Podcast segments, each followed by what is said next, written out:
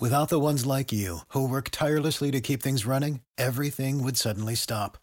Hospitals, factories, schools, and power plants, they all depend on you. No matter the weather, emergency, or time of day, you're the ones who get it done. At Grainger, we're here for you with professional grade industrial supplies. Count on real time product availability and fast delivery. Call clickgrainger.com or just stop by. Grainger for the ones who get it done. When you need mealtime inspiration, it's worth shopping Kroger, where you'll find over 30,000 mouthwatering choices that excite your inner foodie. And no matter what tasty choice you make, you'll enjoy our everyday low prices, plus extra ways to save, like digital coupons worth over $600 each week. You can also save up to $1 off per gallon at the pump with fuel points. More savings and more inspiring flavors make shopping Kroger worth it every time. Kroger, fresh for everyone. Fuel restrictions apply. Attention BetMGM customers. Have a friend who loves sports as much as you do? Here's a chance for both of you to earn a $50 bonus when they sign up through BetMGM's Refer a Friend program. Just sign into your BetMGM account and click on the Refer a Friend program to send your friend a message inviting them to register a new account in the same state you use BetMGM in. Once your friend signs up and makes a deposit, they'll receive a $50 bonus. And once your friend places a bet with their bonus and the wager is settled, you'll receive a $50 bonus as well. Share the excitement and get a $50 bonus every time you refer a friend to BetMGM. Visit BetMGM.com for terms and conditions. Must be 21 years of age or older to wager. Ohio only. New and existing customer offer. All promotions are subject to qualification and eligibility requirements. Rewards issued as non withdrawable bonus bets. Bonus bets expire in 30 days. Please gamble responsibly. Gambling problem? Call 1 800 Gambler in partnership with MGM Northfield Park.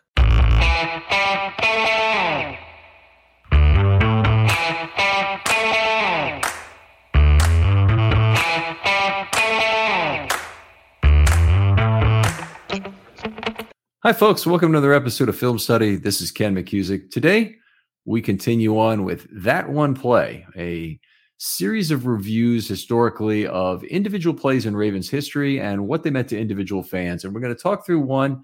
I hope if you get in the spirit, you'll pick up on this. You'll DM me and have a chance to do your own.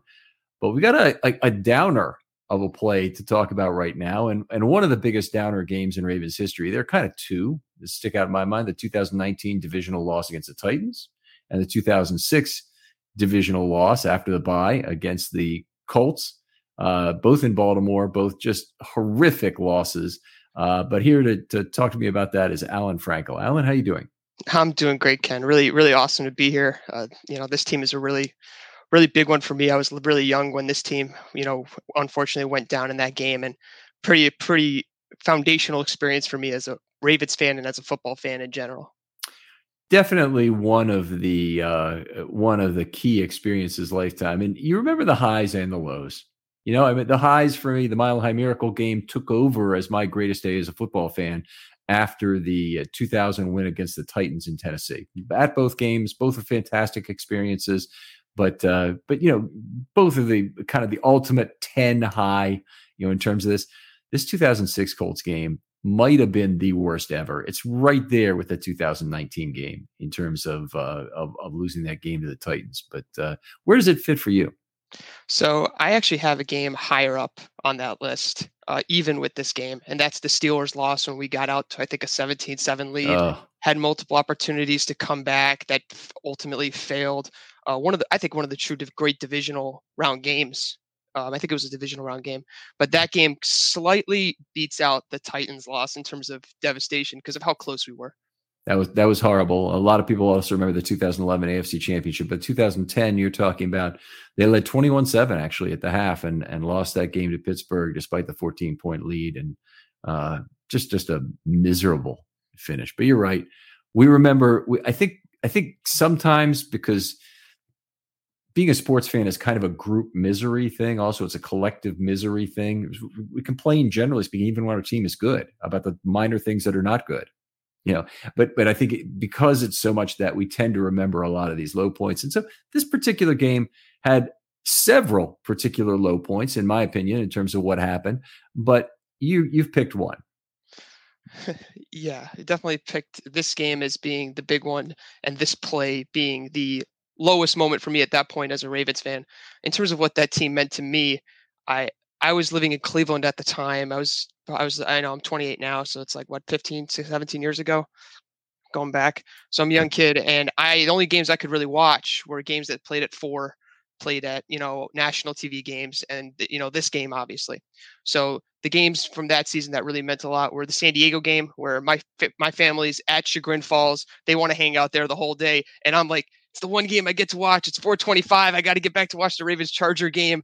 You know, we're good. Like this was like that game, you know, the game winning play to Todd Heap in that game. So uh, it's that season was huge for me as a fan because we were was the first really kick-ass Ravens team that I got to see. You know, the 2001 team, I was a little bit too young. This team was good on both sides of the ball. They had McNair, who I had, you know has a lot of history with the Ravens, kind of coming over to the dark side. Just a really great, fun team. Ryan Rex Ryan's attitude towards it. So a couple of like really specific games that stand out from that season are the New Orleans game that was on national TV, the two oh. Steeler blowouts which were just mm-hmm. unbelievable mm-hmm. to watch. Fan nirvana for Ravens fans, I think, to beat the Steelers like that, culminating in Bart Scott's, you know, huge hit. So this team was great for me because I I really got to see them win every time. They were that first true kick-ass Ravens team that just sticks out as damn, that was a team that really had a shot. Okay, so this team was off to a great start, 4 0, culminating with that win over San Diego, 16 13 at home. Then they lost two straight. Went to went to Denver, lost on Monday night, came home, got beat by the Panthers in a game they kept getting back into, and then they and then they got beat. Eventually, I think it was Steve Smith who might have caught a long touchdown pass.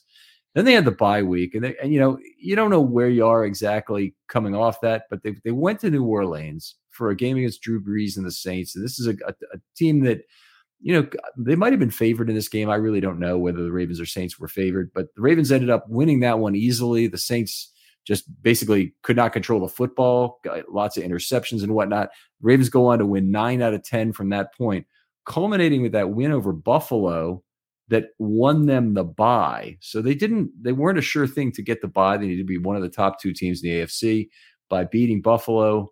Uh, they grabbed the bye away, I believe, from Indianapolis. They they took it.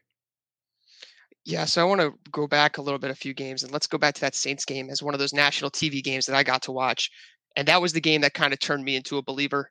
The Saints were were a tough team. We went into their environment and just manhandled them for several hours. I had a best friend who was at the game. He told me all about the unbelievable experience there in the dome. So that was the game that kind of flipped me into saying, okay, this team could really could really go out and do some damage. Yeah, uh, it, it, certainly was a really big interception game in that one. Landry had two picks in that game. He had a big rookie season, of course, and Ronnie Prude ran back a touchdown for an interception. I remember a lot of people were were pretty high about who he could be, probably including me. So I don't want to say it's oh those people or whatnot, but we turned out to be wrong about who Ronnie Prude actually was. But take us now to this to this to this playoff game because I think everybody has some really specific memories about it in terms of what happened that day. Uh, but but take us through like leading up to this play, how this game felt to you. So leading up to the game, this was probably the most anticipated game for me, a home playoff game with the bye, with a team that I believed in. We were all over the cover of Sports Illustrated that we were going to win. I, I, had, you know, still was a subscriber at that point, Sports Illustrated, and reading that article, I was hyped up for the game. And um, it was a game where it just, you know, everything felt like it went wrong in ways that were totally kind of unfortunate. It just felt like we had so many bad individual breaks in this game. And upon rewatch last night, I did rewatch the game, so I'm blending the two experiences together uh, from when I watched it back then and now. And it stands up. There's so many plays in this game which are just, I, I think it might be the unluckiest game in Ravens history. Which for a fan who went to the game, uh, Ken, were you at this game? Oh yeah. If you were at this game, I, I would say this ranks up there as one of the most unlucky games that I've I've seen in the way it played out. I, I mean, the Ravens certainly got absolutely stuffed offensively in the game, which was which was bad. McNair was one of his worst games as a Raven. He he could do nothing right. Uh, you know, one of the things that hadn't happened is the the Colts had done a lot of things wrong down the stretch. They weren't very good, and they lost. I think four straight road games coming into this, or it might have been four out of five, but, but they they lost a bunch of road games and had not been a had not been a particularly good team, did not look like a particularly daunting opponent. And the 2006 Ravens defense, frankly, looked like they could handle anyone. But uh, they did hold Manning fairly effectively to five field goals in this game, no no touchdowns. But uh, they also didn't get in the end zone themselves, and that that really hurt. That definitely hurt. And the things that I feel in this game, and why I call it the most unlucky game, is there's I think four sort of inflection points or plays that could have been high high impact plays for the Ravens, maybe four or five that just don't go our way. Uh, we have, you know, two two plays where Ray Lewis tips a ball that likely goes right to a Raven defender. McAlister and Reed both had balls that were going to go right to him. Reed, in particular, looked like that could have been a house call. McAlister looked like he had some room too. Um, upon rewatch, uh, we have a Clayton fumble on a 50-yard play, which we get 10 yards. Of, we get a 10-yard play because of a penalty, but just um, Vinatieri has a field goal that barely gets over the upright from 52 yards. I mean, there's even another two plays. I'm not going to go into all of them where it just felt like even like where I think we had a fumble that we should have recovered in this game where we had two guys mm-hmm. on the football and it rolls away and they end up picking it up. It just we just could not catch a break today. Yeah, there, there's there were a lot of those. There's for sure. And Ed Reed actually had two interceptions in the game, so it's hard to really beat on him because Ed Reed he he made something of his opportunities, but he didn't catch every ball like it like receivers or or like many players will get on in the secondary who, who drop an occasional interception. Anyway, one of the two interceptions he made, he actually leapt out of bounds on the sideline and tossed it, lateraled it back inbounds while in the air to McAlister. Looked to me like he didn't hit the ground before that ball was back after further review, I could tell you he was not out of bounds yesterday. I watched the play three or four times. This was one of the plays that I wasn't going to mention, not yeah. to go, you know, into every single play. Uh, another play where we could have had a return uh, that we didn't end up getting, and and that to me is what really what really hits me about this game, and sort of takes you up to the Dallas Clark play and sets the scene very very fittingly, where uh, we have a play we have perfect coverage, Ivy's on him, and and Manning throws a ball kind of just on autopilot. He's firing this out yard pa- out pass because of some sort of leverage he's reading. Ivy's right there. It rolls alongside Clark's leg. And honestly, in the NFL today, does it get called a catch? I think it's actually 60 40 probably that it's a catch after review. But to see us be in that perfect position, it looked like we had the perfect team the whole year. We had it running. And for a game where we could not catch a break, for the deciding play to be another play where we just didn't catch a break felt very fitting for the way that this game ended. So set that up a little bit. Third and five with 357 to go. Manning throws this little pass to Dallas Clark to the right for 14 yards. You, have described the play, I think, very well. Um, once they got that first down, they started running the ball and they had it run down to 218 at the 25 yard line before we got him, before the Ravens got him to third down again. So they were already in a position to kick to go up nine from that point. So the Dallas Clark play was one of several third downs on that drive because they had faced third and two. Uh, they faced third and two earlier. So it was one of two third downs on that drive where, where the Colts could have been stopped and, and it didn't happen. Uh, certainly a bummer. Uh, what, what, else? Is there anything else about the, the nature of the play itself or the snake bitness of the team that kind of came through in the in that moment? What came through is that sometimes in football, it's just not your night. Mm-hmm. It's just not your night. The Titans game felt that way. And, you know, I think maybe even some fans who watched the Bengals game where like it felt like they had a lot of things going that just went against them, whether it's calls, etc. That this is the way that sports is. My father's a long snake bit Cleveland Browns fan, the drive, the fumble, even when they were beating the Steelers in the playoff game, he had to turn it off. He was so stressed that the Steelers were going to come back. And I could actually relate kind of to my father and understanding, hey, there's some day some games where it's just it's just not your night and there's sometimes it's not even your team's fault and that you shouldn't forget how good the team was just because they have a game like this. Yeah. Uh, I, I think everybody has a has a personal memory of that game. I I was supposed to meet uh, business clients at a bar downtown, and I, I came out of that game and I was I was furious. I was spitting profanity and whatnot. I, I could not bring myself to inflict myself on those people. So I said, okay, I'm doing the smart thing. I'm doing the adult thing. I'm going home and I, that was a that was a better solution for me at that time than than than going out to the bar and and and uh, joining people from work and some clients that were involved. So, uh, really one of those things. I've heard some absolutely fabulous other stories. We'll save for another episode because we got one other very significant play from this game that that will be discussed at a later time. But Frank, anything else that you'd like to add in, in for this one in particular? for this one in particular, I would say that as as a fan, don't try to over criticize individual players, individual coaches on one game or one play. Uh, you know, I'm a big fan of Marty Schottenheimer in terms of his ability to turn teams around, focus on what's going to build consistent excellence. You know, you touch on these things as a season ticket holder. You want to see a team that competes year in, year out, doesn't make these types of knee jerk, okay, he did this, so he's gone, whether it's a coach, coordinator, player, uh, management position. So that's kind of, I'd say the big thing to take out of this game is to take one game, even if it's a huge game, a playoff game, and it's a devastating loss, really try to, you know, the next day, try to get a little bit past it. As a fan, it'll it'll make you a better fan and make you understand the the realities of the sport. I think a little bit better. That's that's uh, that's good advice. I think in, in terms of of being an analyst, it's I, I tend to be able to get past it a little bit in terms of what I do is kind of cathartic to look back play by play and see what went right, what went wrong, kind of thing. Um, this game has a special kind of hurt to it that uh, that really didn't go away for a very long time. So we, in in some ways, it's like I still bear the scars today from it. Uh, and and that 2019 team. I mean, this, the opportunities do not come along often. The Ravens going into that game were the absolute favorite to win the Super Bowl, and to to to lose it at home like that and uh, and, and, let it get away was really unfortunate. And uh, the Chargers lost at home in the divisional round as well. So the Ravens would have been the, the time they would have hosted the AFC championship. So uh, the other time, another time that, that they lost out on that right was in 2008 when the, when they, uh, I think it's 2008 or 2010, whichever the, the, the one was that where the Jets were going to the AFC championship. And yeah, they would have played them at home too. So what a bummer. Uh, you know, other folks out there who've who uh, went through that. We don't want to have every episode like this be a downer, but I think it's good to, to have a mix of up and down because we certainly have those experience in sports. Frank, tell folks where they can talk football with you online. So you could find me um, at Frank Sports 21 on Twitter. I comment on a lot of Ken's statuses. Huge fan of the uh, schedule episode, one of my favorites. I look forward to it.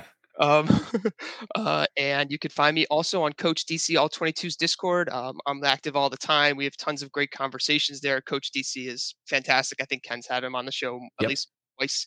So um, we I, I, really enjoyed talking sports. We had a, like a three hour conversation on our Discord with Coach uh, the other night about the draft. So uh, definitely join our join our Discord if you're able to. We have a lot of great Ravens talk and the draft. Best night to be on the Discord. Our draft our draft night, fantastic. Yeah, we like ours too, and we we but we appreciate that. And uh, options are good. Uh, other folks out there, if you'd like to do a film study short, in particular, if you'd like to do a that one play, I'm getting them scheduled quickly. There are a lot of them, but there are a lot of great plays in Ravens history to talk about, and I want to hear what they meant to you. Uh, like like Frank, you know, kind of poured his heart out here over over what this game, what that play meant, what the game meant. Uh, I'd, I'd, like to hear from you as well. So just uh, DM me on Twitter; they're always open uh, with your idea for a play, and I'll tell you if it's already been taken or not. But you know, there's, there's 26 episodes have now been scheduled, and there's still tons of plays in Ravens history to to cover for certain. Frank, thanks again for coming on. I'm sorry, Alan. Thanks again for coming on. no problem, Ken. Anytime. Talk to you next time on Film Study.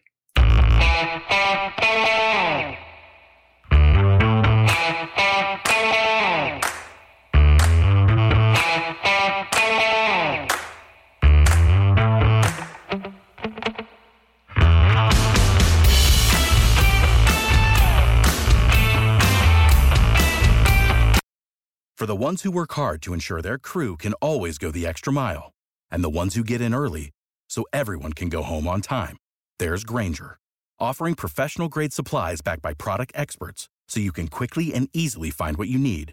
Plus, you can count on access to a committed team ready to go the extra mile for you. Call, clickgrainger.com, or just stop by. Grainger, for the ones who get it done.